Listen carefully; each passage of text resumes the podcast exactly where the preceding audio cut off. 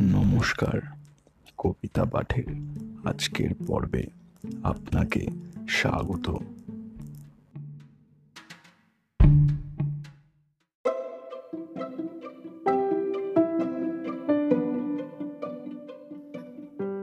আজকে আমার নিবেদন কবি সুকুমার রায়ের কবিতা, ও বাবা, কবিতা পাঠে আমি, সাহেব।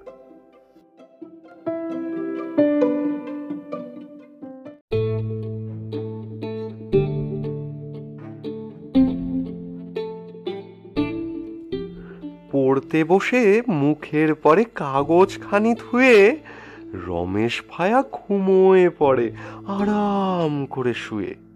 শুনছো নাকি ঘরর ঘরর নাক ডাকানোর ধুম? শখ যে বড় বেজায় দেখি, দিনের বেলায় ঘুম।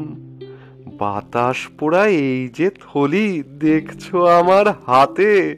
দুড়ুম করে পিটলে পরে শব্দ হবে তাতে। রমেশ ভায়া আঁতকে উঠে পড়বে কুপকাত। লাগাও তবে ধুম ধড়াক্কা কেয়াবাত কেয়াবাত।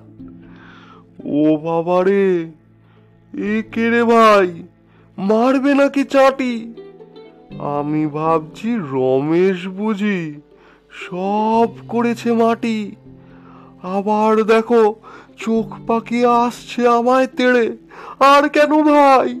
দৌড়ে পালাই, প্রাণের আশা ছেড়ে।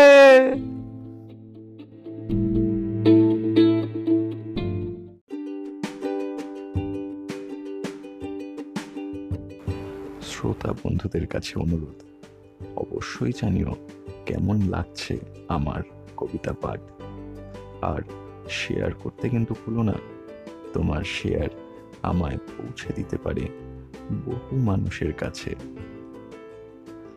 এছাড়াও আমার আপকামিং এপিসোডসের আপডেটস পেতে সাবস্ক্রাইব করো আমার চ্যানেল ধন্যবাদ।